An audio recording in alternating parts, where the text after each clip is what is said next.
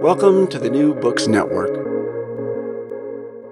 Hello, everybody, and welcome back to New Books in Medicine, a podcast channel on the New Books Network.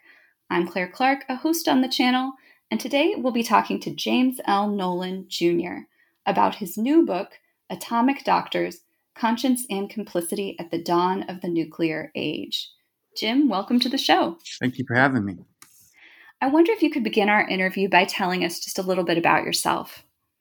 Sure. Um, uh, you know, I grew up. I grew up in Southern California. Um, I did my undergraduate work at U C Davis in California, and then I did my graduate work and my doctoral work at the University of Virginia in sociology. And um, and while I was at uh, U V A, I, I, I encountered for the first time the work of the French sociologist Jacques Ellul.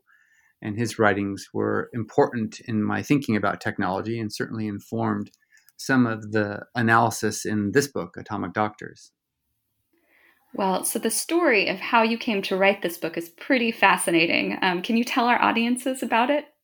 Yes, of course. So about eight years ago, after my dad had passed away, uh, my mom came and visited our home uh, here in Williamstown, Massachusetts. And um, she brought with her a box of materials that no one in the family, except my dad, even knew existed. Um, and I began to look through the materials, and, and I was, you know, surprised by what I found.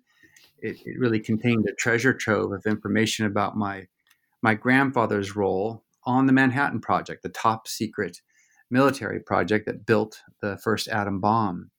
And it had in it um, photos and correspondence and correspondence with Robert Oppenheimer, artifacts, his written recollections of various parts of his unique journey uh, through the new early nuclear age, and um, and a lot of the you know, his military papers and so forth, and a lot of it was you know stamped secret or top secret, and and it was just an incredible um, uh, kind of collection of materials about the early nuclear age, none of which have ever, ever been made public.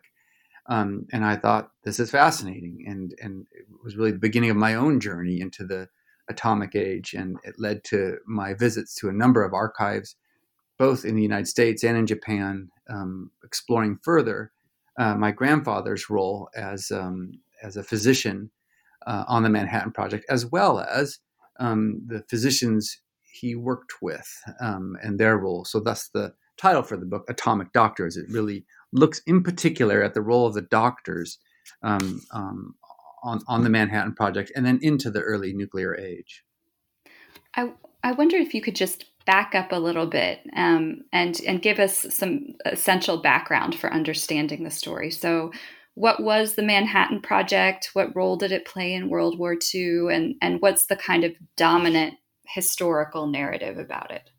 Okay, so the, the Manhattan Project was was the secret project um, headed by um, Leslie Groves. He was a military head, and then the scientific head was um, Robert Oppenheimer.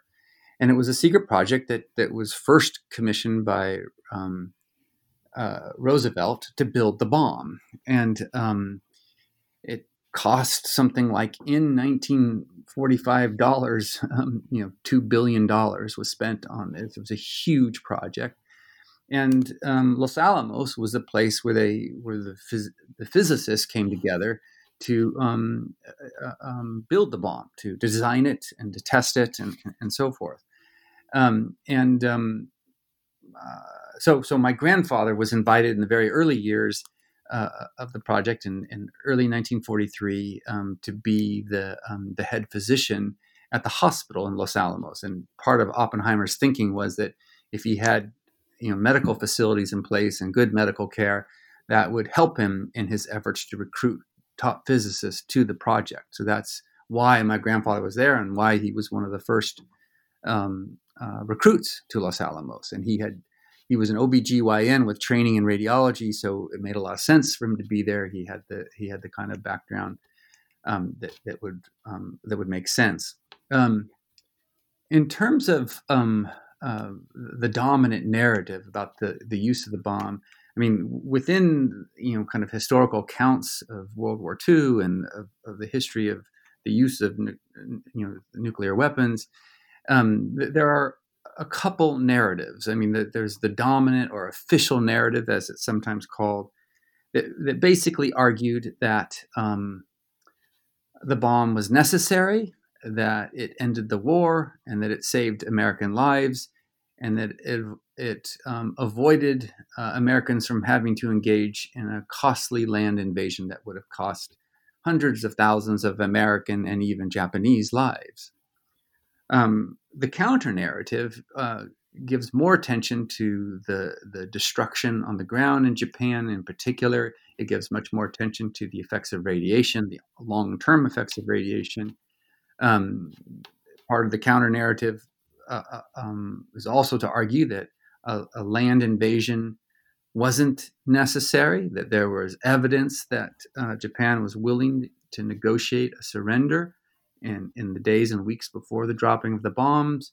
And it's even argued by some that the dropping of the bomb had more to do with Russia than it did with Japan. That is, that there were, it was in, in a certain sense, the first strike in the emerging Cold War rather than the than simply the final strike at, at, at the end of the of the World War Two.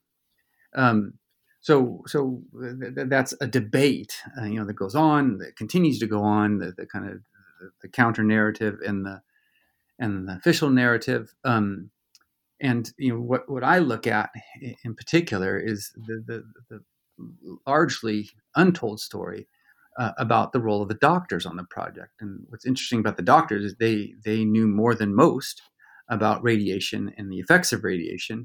And as I mentioned, you know, the counter narrative uh, gives a lot more attention to the to the biological effects of, um, of the radiation hazards that follow uh, a nuclear detonation. And so you you mentioned in the book that there has been a lot of work on Um, sort of scientists versus military officials um, and, and their roles in this story. How how do doctors, how, how how did the doctors differ from the scientists and what's been written about them? Yes. So in Los Alamos, you had basically three communities. You had the, the military officers and you had the scientists. And and then you had the much smaller community of, community of medical doctors, Um, who were really not part of either of the other two communities. Um, the scientists were primarily concerned with building a bomb. I mean, I mean that is, can we split the atom to um, release this energy? It was kind of a scientific goal, and and, and scientific discovery was a, a major motivation. Whereas for the military, they wanted a bomb for combat purposes. Um, so, so there was, then there's a lot, a lot has been written about the tensions between the scientists and the military. They both, they both had um, high levels of disregard for the other. um, in particular, the scientists didn't really like Leslie Groves. They didn't like the emphasis on security and the, the kind of surveillance that went on, and um, and the kind of hierarchical nature of military Um, authority and so forth. We're, and the scientists were more accustomed to kind of seminars and symposia and, and having these kind of conversations and sharing of information and so forth. So they clashed with one another. And the and the doctors were, were, were, were again, in, in certain senses, not part of either of those communities. And and yet they were the ones who were both tasked with taking care of the um, the health needs of, of members of both communities. And also they had a you know an important amount of knowledge about about radiation and, and the effects of radiation. Um, the, the three main doctors that I look at in the book, uh, my grandfather, James F. Nolan, but then also Louis Hempelmann and, and Stafford Warren, were all all had training in radiology. And, and so that, that was an important part of, of the equation. And and given that the scientists were primarily concerned with scientific discovery, can we do this? And, and the military was concerned about creating a weapon for the purposes of combat, um, they often really weren't concerned about um, radiation hazards. As my grandfather put it, radiation hazards were entirely secondary. Um, and, and so when the doctors raised concerns about the effects of radiation, they were often ignored, or what they said was uh, um, downplayed and not regarded as, as seriously um, as um, the doctors would have hoped. So James Nolan is is really um, our guide through this history, and he sort of he he winds up on the site of some pretty important um, historical events. Can you um, can you kind of take us through the the book from his point of view? So um, so he you know how is he involved in the Trinity test? How is he involved in finally taking you know in in taking the bomb to Japan? Um, how is how how does his research career evolve after the you know after the war? Um, just t- uh, tell us um, the the story that, that came to you in this box that you had to sort of weave together. Yes, sure. So yeah, as, as I say in the book, he serves as kind of my my virtual. He takes me through a divine comedy of sorts, and and and really the book uses him as a as a prism to to kind of walk through the earlier nu- early nuclear age and look around. And um, and and his was a very unusual and unique role. As I mentioned, he was the post surgeon in Los Alamos. And and really what he was primarily concerned with in the early early months was delivering the many babies who were born on on the hill, of which there were quite a few. In the in the first year alone, something like eighty babies were born in in, um, in Los Alamos. Um, But then eventually he was pulled over to what was called the health group. And the health group was uh, uh, led by Louis Hempelmann, who was a classmate, a medical school classmate of my grandfather's. And he was, and, and, the, and the health group was really concerned about kind of radiation safety in the lab with people, you know, the people who were working with plutonium and uranium, these kind of toxic materials. And when, when he moved over to the health group in, in early nineteen forty-five, he, his primarily, his primary role became, um, Uh, helping to establish the, he- the the safety and evacuation procedures for the Trinity test. Now, the Trinity test was the first bomb to be exploded in human history, and it was um, exploded in the um, Alamogordo Desert, um, or Alamogordo bombing range in the New Mexico desert. And um, and and again, he his task was to kind of um, uh, T- take care of, you know, set up the evacuation uh, procedures and, and be concerned about the safety of the um, the military working at the Trinity site.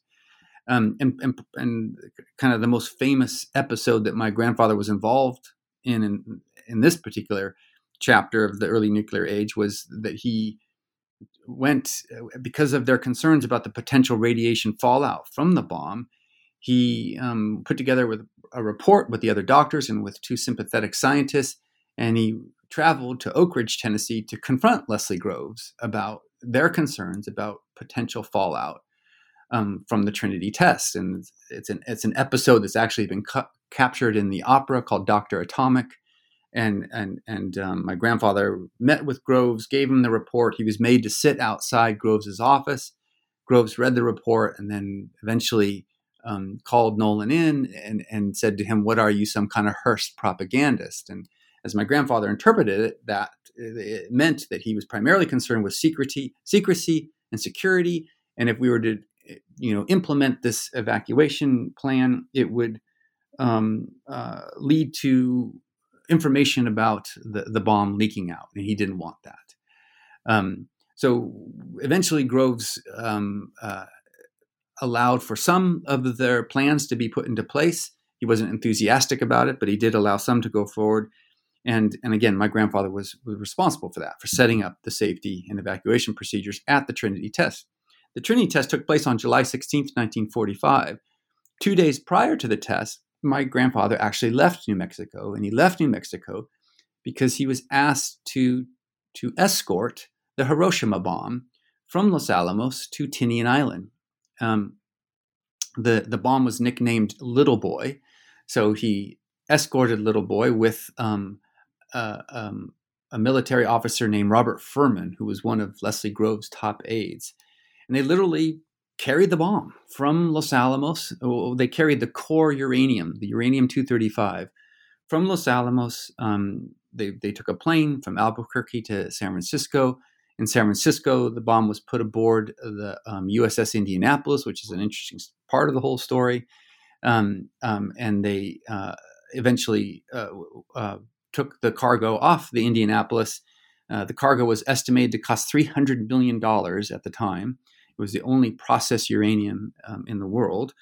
Um, and uh, and it was on Tinian Island that the final assembly of the bomb took place, and that it was put aboard the Enola Gay and, and then eventually uh, took its fateful journey from um, Tinian Island uh, to Hiroshima on August sixth, nineteen forty-five. Um, so my grandfather was on Tinian Island. Um, he was there for the assembly of the bomb. He continued to play a kind of medical role.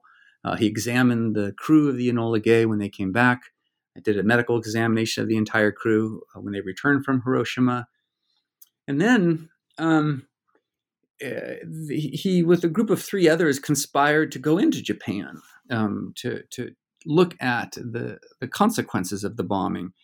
Um, and uh, whether or not their their little group was, was the original source f- for the Joint Commission, eventually Leslie Groves, in fact, put in place um, uh, an effort to go into Japan to assess the damages in both Hiroshima and Nagasaki. And my grandfather was part of that group.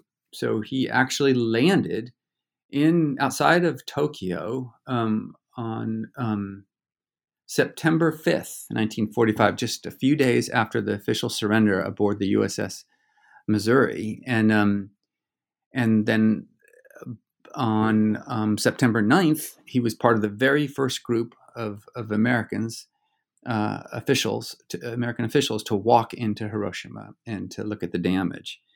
Um, so he spent about five weeks in Japan, um, in both Hiroshima and Nagasaki. He spent time in Tokyo. And um, and the purpose of that, well, the purpose of that was um, ostensibly to to test the um, to measure the effects of radiation. Um, Leslie Groves was concerned about reports coming out of ongoing radiation poisoning, and so part of it was a, a kind of a P R effort to um, to find out that there was not a, a residual radiation.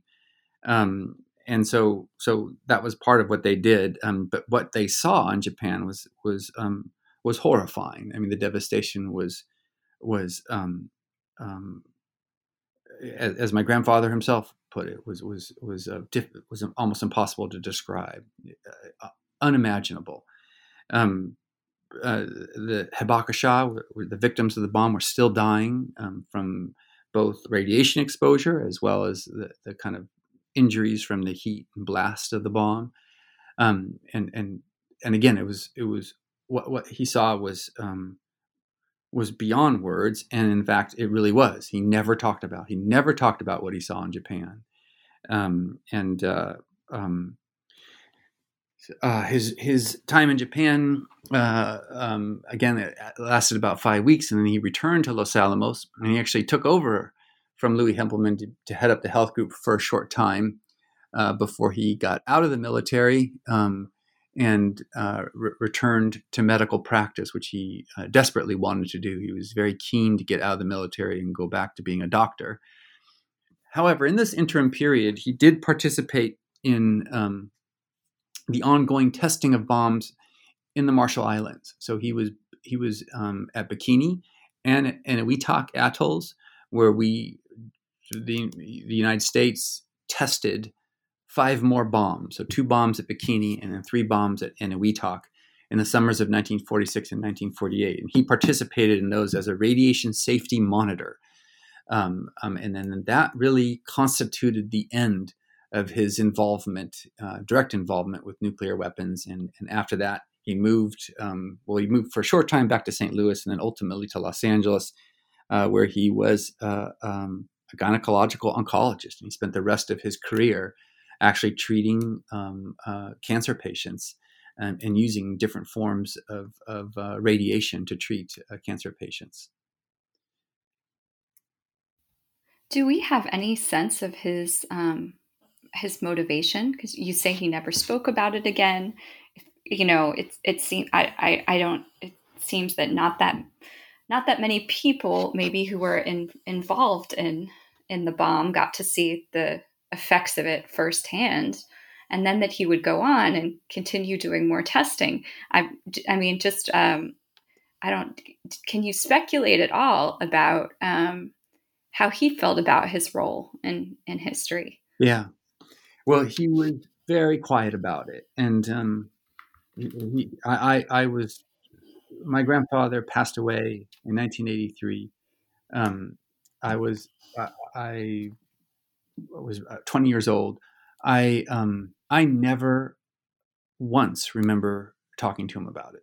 So it was something that, that he was very quiet about. And I think there are several reasons for that. One is that the notion of secrecy was, was emphasized over and over again. So among the papers that I have are papers where he ha- has to sign and, um, and, and, and agree that he will never talk about this. Um, and he, and he had to do that more than once. I mean, it was something that they emphasized over and over again, that, um, that this was top secret, that, that no one was to know about this. And, um, so I think that was part of it. It was beat into them, this idea that this was, this was secret and it was not to be discussed.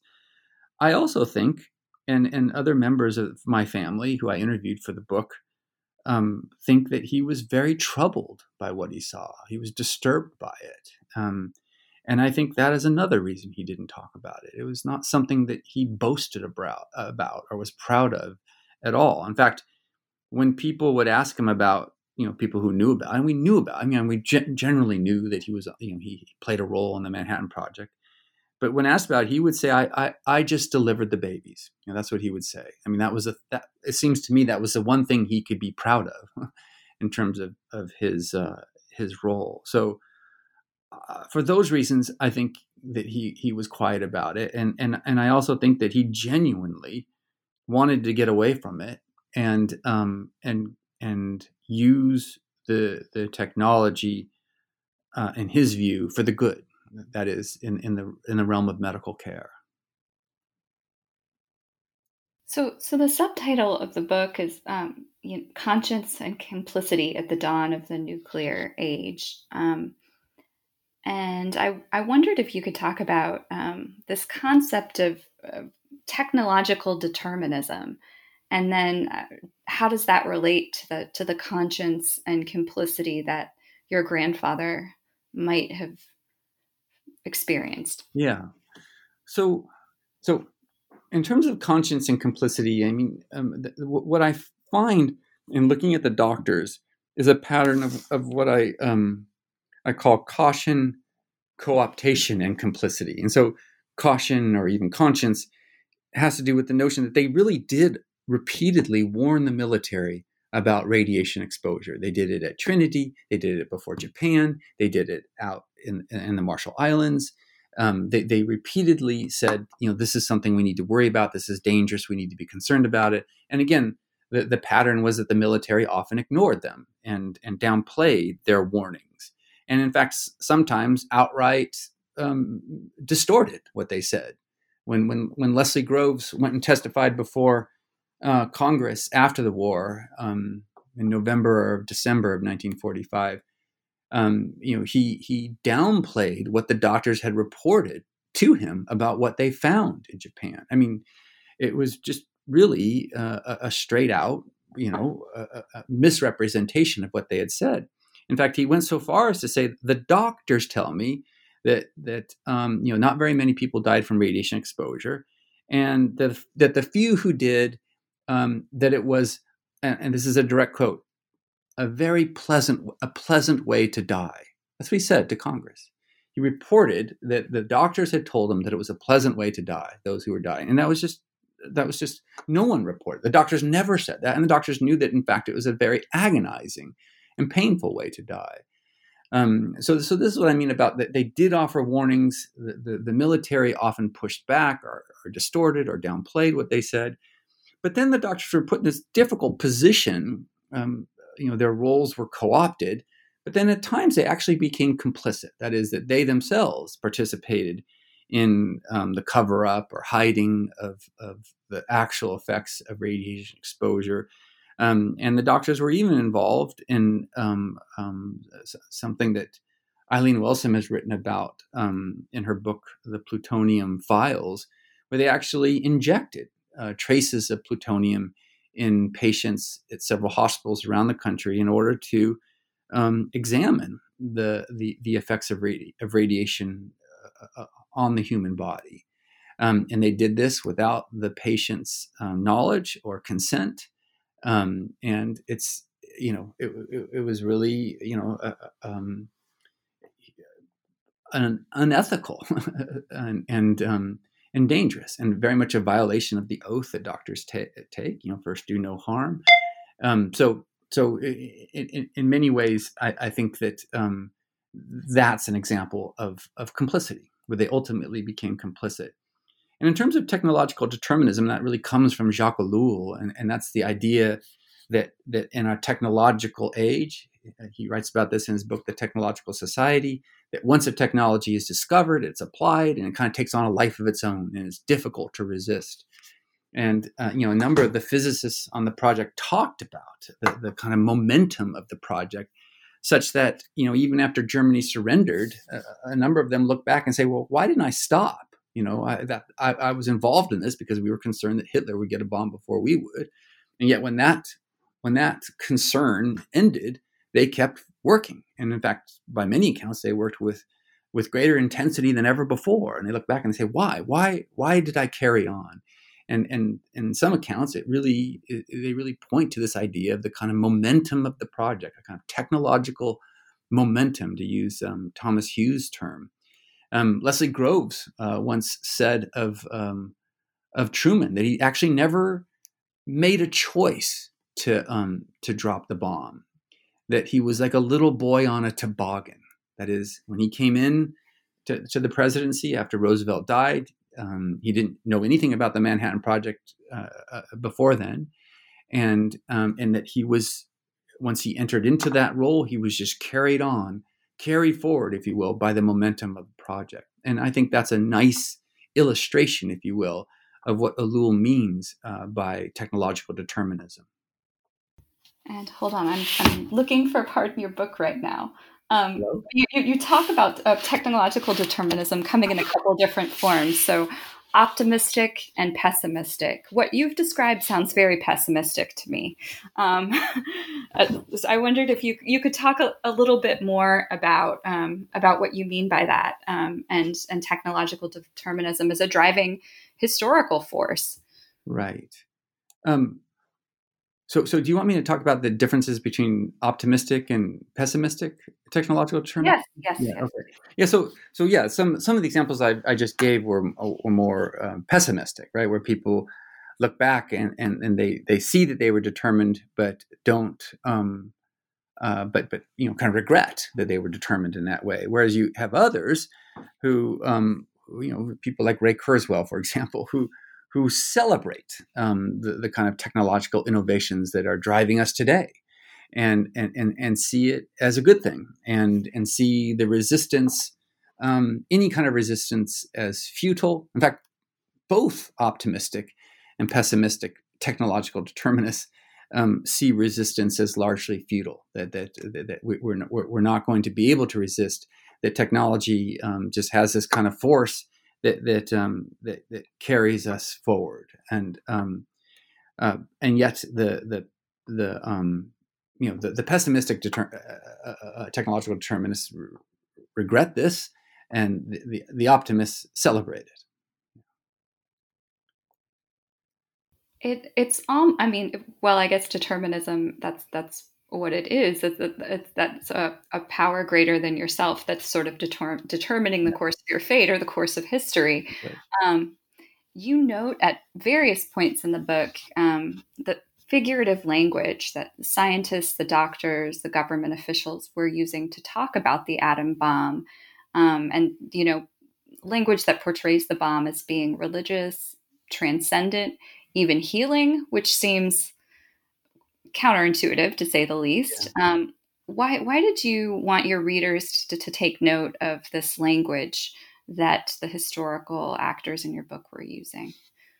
Yes. Um So uh, it's interesting, isn't it? I mean, the, the, the number of kind of religious references are are, are, are fascinating. I mean, the, the Trinity test, for example, that's the Trinity comes from, you know, the, the Trinitarian God of Christian theology. Uh, Robert Oppenheimer was reportedly reading John Donne poetry at the time and came up with that. Um, you know, batter my heart, three person God. It comes from one of the sonnets. So, so um, the, you know, the Tinian Islands um, um, military code name was papacy, and you know, things like this. It's really very interesting. Um, and, and Oppenheimer famously said, or famously recalled, after witnessing the Trinity test and the power of it, um, citing the Bhagavad Gita, the Hindu scriptures, and he remembers thinking, "I have become death, the destroyer of worlds." And and there's a certain sense in which he looked at the power of the bomb and and realized that what they had participated in was something um, like playing God, if you will. And and and also in reflections such as those of Oppenheimer after the war, um, th- th- that was a kind of, and sometimes at least, a kind of regret. You know, we scientists have known sin, he said. And and there's a certain sense in which the regret includes um, perhaps this notion of going uh, beyond, going to a place we shouldn't go. That is, that there are certain kinds of technological innovations um, that perhaps we shouldn't participate in. And, and and a kind of, with with the benefit of looking at the the consequences of the technological innovation, a kind of informed regret about what um, what they had participated in. And I think, you know, part of what I do also in the book, um, in the penultimate chapter, is to look at the lessons from the Manhattan Cho- Project on, on this point and apply it to a lot of the new and emerging technologies. And and also kind of raise the questions like, is this really a place that we should go? And are we thinking about the long-term consequences of the uses of these technologies? And are we also perhaps, um, again, a lesson from the Manhattan Project, concerned about this technology taking on a life of its own and becoming de- deterministic in ways that we that we as humans lose control of it? I'd love it if you could say a little bit more about that, about what the the relevance of um, of the story of the dawn of the nuclear age might might what relevance might this have to us now, and and why why share your grandfather's story now, other than, well, you know, it's a wonderful discovery and it's a fascinating story, but um, what does it mean to be interpreting it at this particular moment in time? Yeah, well, I mean that the. What you said there is an important part of it. I mean, I, I mean, w- one of the reasons I tell the story now is because it's a story that uh, became available to me um, uh, as a consequence of um, my mom bringing me that box of materials. Um, however, you know, uh, um, I think uh, it is incredible that the story of the Manhattan Project, the story of the, the invention and the use of the bomb, and then, of course, all that followed that, the Cold War, the development of nuclear weapons, a, a, a kind of situation that continues to affect us today, um, is very important and, and relevant to understanding technological innov- innovation in a broader sense. Um, there's a wonderful article written by Bill Joy in um, Wired magazine in two thousand um, titled "Why the Future Doesn't Need Us." And in that article, Joy looks at the Manhattan Project, looks at what happened there, and then he looks at kind of new and emerging technologies in the areas of, of, of robotics and nanotechnology and um, um, artificial intelligence um, and, and so forth. And, and he sees the same patterns at play today. That is, you have the kind of intoxication of scientific innovation and this idea of, you know, can we do this? And um, and, and the, the kind of investment in this scientific discovery. And he thinks, you know, in the same way that you can look back and look at the physicists and look at their language uh, after the Manhattan Project, he sees the same sort of, uh, of danger. People looking back and say, we didn't think about the long-term consequences. We were caught up in scientific discovery and not concerned about what might be the applications of these technologies. And also, he points to the problem of losing control, that we have these kind of innovations that once applied kind of take on a life of its own, and um, and we and we lose control of it. And it begins to determine us rather than uh, um, it being a tool that we use um, for, you know, uh, uh, um, useful human purposes. Well, Jim, I, I said to you before we started recording that um, one of the things I, I admire most about your career is how each of your books have, have covered really seemingly um, quite disparate topics. So from drug courts to Alexis de Tocqueville to, you know, the dawn of the nuclear age. So I, I wondered um, if you could tell us a little bit about what do you see as the through line in your work and what you are working on next? Yeah, sure. Um, uh, just, just uh, if I can conclude on, I, I, I ha- happy to talk about where I'm going with sure. the next project, but just a, a word on um, the, the the very last uh, chapter, which is nineteen eighty-three, um, and, and it was it was a critical and important year, and and um, and it was the year that the the the um, you know we have over sixty thousand nuclear weapons now throughout the world. It's the year that Ronald Reagan first used the term uh, evil empire to re- refer to the Soviet Union. You know, the, the Cold War is very much uh, in play. Um, um, it was the year that uh, that uh, the, um, uh, the the day after was broadcast, the most watched T V movie uh, of all time at the time. Um, but it was also the year when the, the physicists went back to Los Alamos Um, to have a reunion. It was the fortieth anniversary of the start of the Manhattan Project, nineteen eighty-three. And many of the physicists there expressed regret about what they had done. Isidro Rabi referred to Los Alamos and said, this, this place is an abomination. It should have been destroyed at least thirty years ago. Hans Bethe said, we did a terrible thing here. Victor Weisskopf gave a lecture in which he said, we meant so well, but look what we've done. You know, this, this kind of regret. And, um, and, and, to my, you know, on my grandfather, you know, he attended that. He attended that that uh, um, reunion, and it was just a few months before he passed away, actually. And um, and Peter Wyden's uh, book about the, the atomic bomb, he covers that reunion, and he refers to Captain James F. Nolan as as the alumni, the, the, the most lionized alumni in attendance. Um, and and and what I like about that is is is it fits with his own description of his work. I delivered the babies, and. And and and Wyden observes that he was the most lionized alumni because of the role that he did in delivering all the children on the Hill during the war, um, and and I think that's a, a kind of a fitting.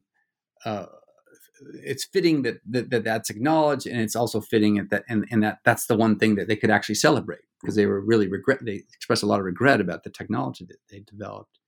So so it was very fascinating to follow my grandfather's journey and and um and to to learn a great deal about the early nuclear age, and in the process uh, of, of researching the book, I went to um, I went to Japan and spent time in Nagasaki and Hiroshima, and I became very intrigued about the story in Nagasaki, the story of of, of what happened there. Um, you know, it's the second bomb. It's it doesn't get as much attention as Hiroshima. It was a very unique place. It wasn't even the primary target. Kokura was the primary co- target. Um, and the only reason it wasn't bombed is because of, of, of cloud covering. And then the, the the plane went over to Nagasaki. And then the way that the the, the people in Nagasaki responded um, is, is fascinating. So I'm, I'm very interested in actually a, a kind of longer history about Nagasaki. Um, and included in that history would be, um, you know, the, the, the story of the bomb and then the way that they responded to the bomb and then how Nagasaki is interpreted and remembered Uh, today. Um, so that's that in some ways, that's the, the gist of the next project that I've begun uh, working on. Oh, so it really grew right out of this one. That's right. Yeah. Yeah. yeah. Well, it sounds like a great project. Um, Jim, I want to thank you for being on the show today. I really enjoyed having the opportunity to talk to you about this new book.